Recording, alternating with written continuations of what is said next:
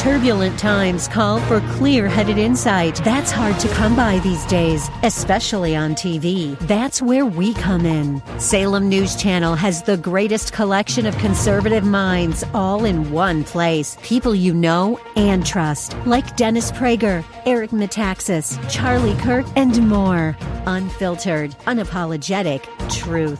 Find what you're searching for at snc.tv and on Local Now, Channel 525. Hey, it's Doug, and we're going to find out more today about the book Read to Lead The Simple Habit That Expands Your Influence and Boosts Your Career.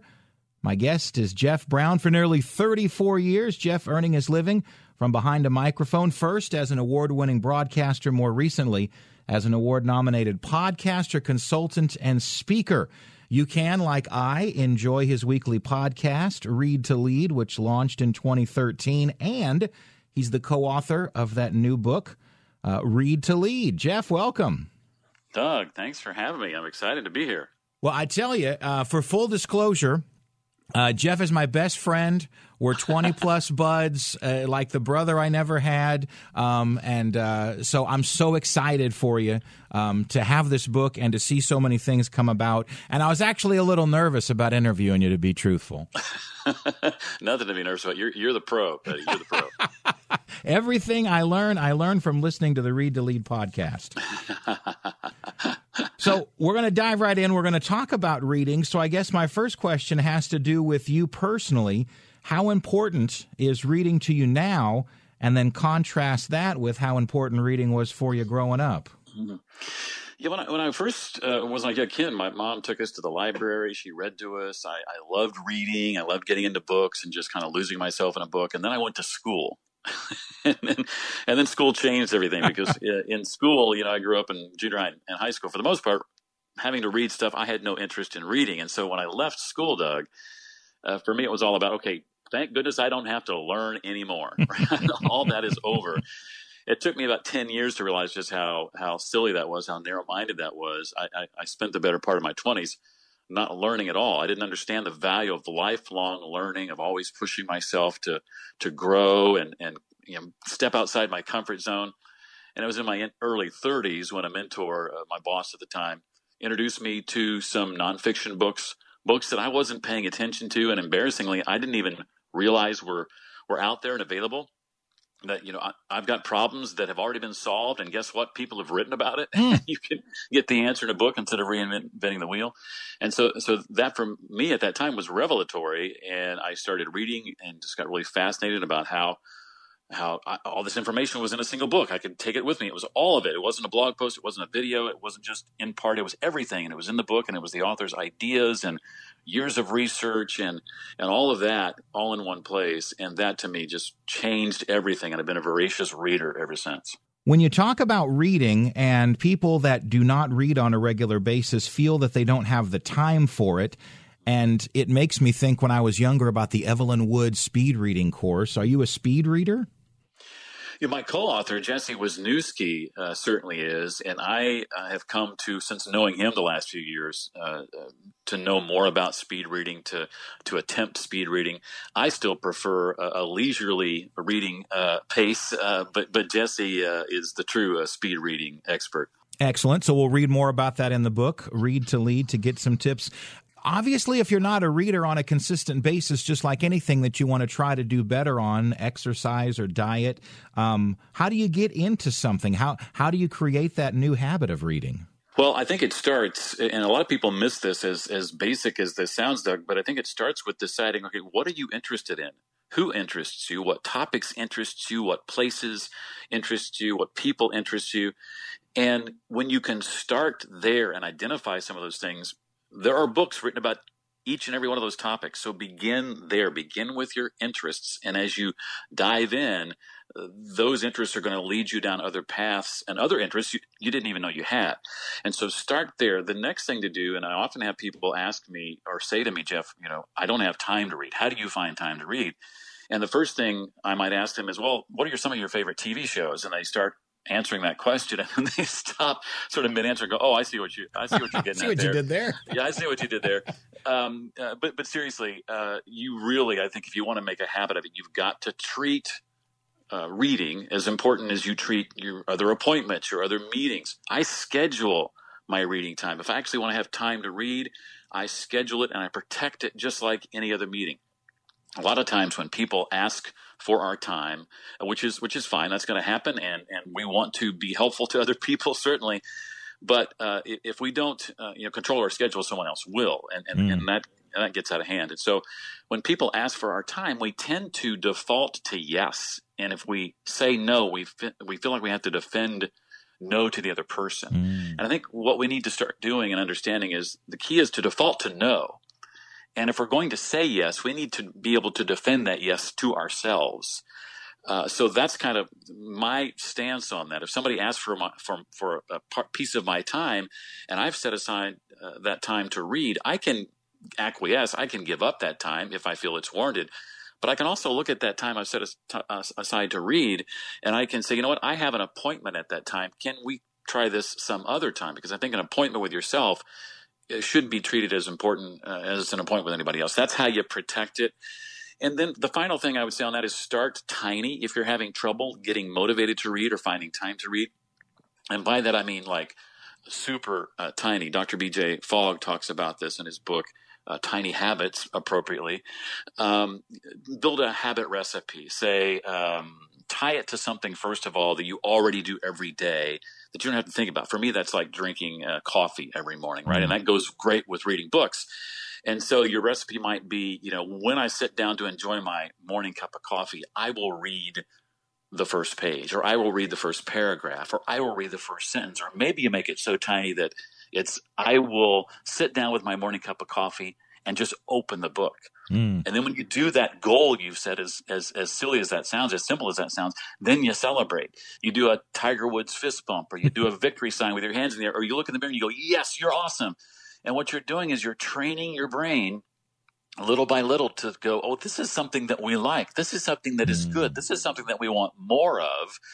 And uh, sooner uh, than later, you'll be sitting down and going, Well, I opened the book. I'm here anyway. Why don't I just read a little bit? Mm. Fogg talks about this in the context of flossing his teeth, a habit that he had trouble with. He already brushed his teeth every day. So his habit was when I brush my teeth, I will floss one tooth and and and that was all he needed to do to celebrate. And the next day he would do the same thing and celebrate. And over time, it was like, well, I'm here anyway. Why don't I floss two teeth?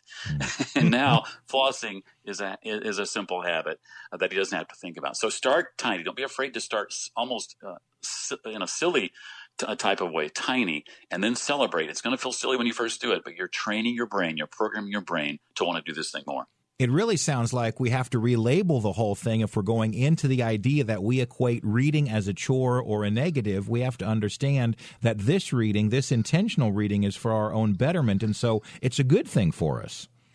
Yeah, absolutely. Um, I, I, just the idea uh, to me at one point of reading of any kind w- was like something you you did to goof off. Um, and then, then later, when I began looking at uh, reading to learn, you know, there was a time in my life, as I mentioned earlier, where learning was the last thing I wanted to do. And for many of us, well, uh, I'll read fiction, and that's great too, but I don't want to read to learn. But I think we're mm. really missing some awesome opportunities. If we think we don't need to read to learn, if we don't want to read to learn, basically what we're saying is, well, I don't need to think. Mm. I already have it mm. all figured out. Mm. I have everything figured out. And I just think that's that's that's pompous. That's that's hubris coming through. That's arrogant. And so there's still plenty for you to know, still plenty for you to learn. Again, start with those interests that you have. Uh, and, and, then uh, explore uh, from there. And what you'll find is the more you do it, the more exciting and fun it will become. It may not be that way at first, but you'll eventually get there. What's your take on uh, audio bur- books versus reading books? My wife Cheryl loves to have the audio books in the background. Granted, they're mostly fiction, um, mm-hmm. but what what do you feel about that? Is is is that something someone should be able to celebrate? Oh, absolutely, absolutely. Uh, it, it, it, can depend on the the type of book you're reading. I think, uh, like uh, your wife uh, Cheryl, I, I, love to listen to um, biographies versus sitting down and reading a biography and consume it that way. And especially uh, if it's an autobiography, you know, if it's the the the the, the person writing about themselves. Mm-hmm. Um, but uh, you know, maybe your place in life is such that uh, that's all you can squeeze in. For me, when I had a regular job, I felt like the best way for me to make progress in reading was to listen to books uh, during my commute. And so audiobooks were super uh, helpful and important to me at that time because if I didn't leverage that time, I didn't feel there was any other time I could leverage to read. So, depending on where you're at in life or maybe what kind of book you're consuming, audiobooks are great. Now, if it's a book that, that you feel like you're going to learn from and then go out and execute you know, and add certain things to, to your to-do list after having read it that you want to uh, uh, uh, grow and put into practice and experiment, then that's probably a book that's going to be better if you can sit down and read it and hold it in your hands mm-hmm. and mm. write in it and mark in it and dog ear the pages and all that. Uh, but again, there is a, a place for audiobooks just like any other kind of book. There's there, it, to me, when people say, "Well, you know, I didn't really read it; I listened to it." No, no, no, no. You read it. If you listen to it, it's that's just as good as having read it. Read to lead: the simple habit that expands your influence and boosts your career.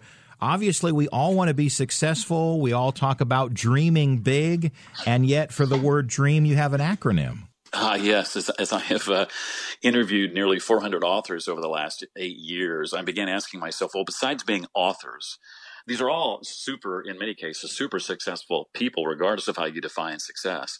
Uh, every one of these folks is doing some pretty amazing things. They're writing books about the amazing things that they're doing. And I wanted to know what these people have in common. What is it they all do? What are their personal habits? Um, and the D in that acronym, Doug, is they dance with discomfort. Mm. Uh, and I hinted at this earlier. They understand the value of doing things that scare them. They do one thing that scares them every day, as Eleanor Roosevelt once said. Um, I used to be terrified of public speaking, uh, and I started reading about how to get better at it. And I started making myself do it in, in small venues and then eventually larger venues. And I went from hating it and, and being uh, fearful of it to actually loving to do it. And why would I put myself through that? Well, because I recognized that public speaking was a skill I needed to possess if I was going to achieve the goals I wanted to achieve. Uh, and the more I do it, the easier it becomes. And that's the the, the thing about things that make us uncomfortable uh, or things that we want to do that we're scared to do, mm. the more we do them, the easier they become. Because I don't want to get at the end of my life, and neither do you, and say to yourself, you know what? Um, I have all these regrets for not things that I did I wish I hadn't done. I have regrets for things I never tried. Mm. I have things that I never attempted.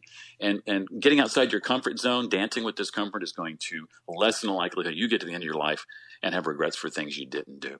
The R in that acronym we've already talked about. I won't labor, uh, belabor that point. It's reading, ritualizing, or re-engaging with reading.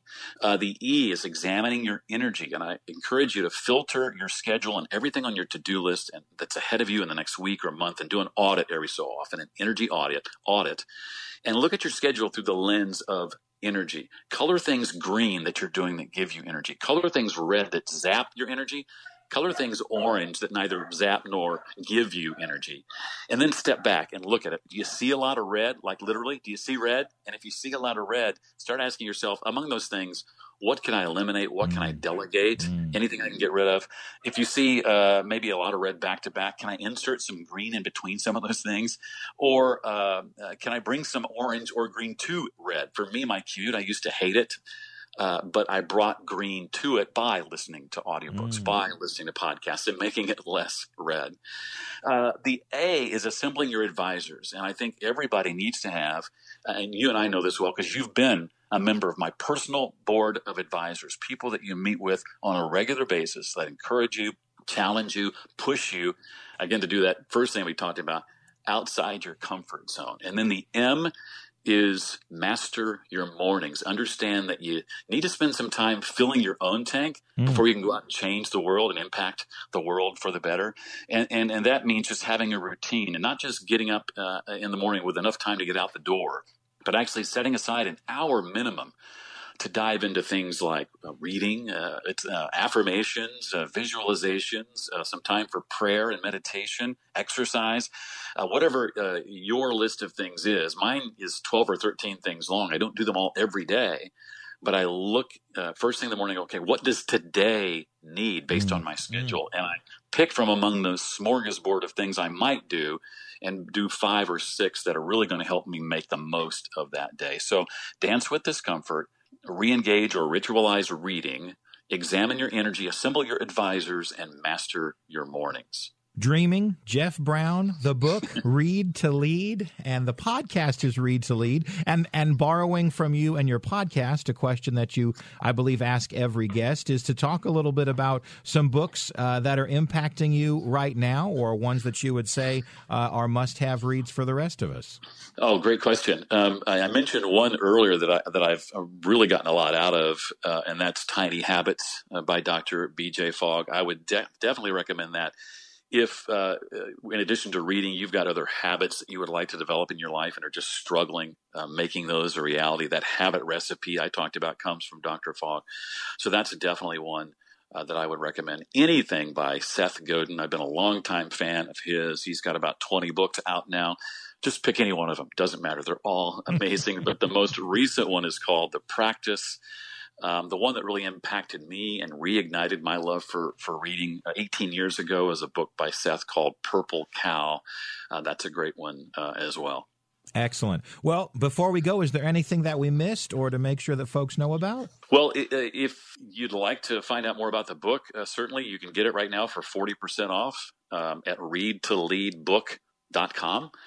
Um, and for those who pre-order, there's several hundred dollars in bonuses that uh, come your way when you do that. So those go away once the book is actually out. Uh, but if that's the case, uh, uh then you can still download the first chapter uh, for free. But all of that is at readtoleadbook.com. Awesome. The book is Read to Lead The Simple Habit that expands your influence and boosts your career. Downtown Jeffrey Brown, the hardest working man I know. Thank you so much. Thank you, Doug. I loved it. Thank you. Thank you.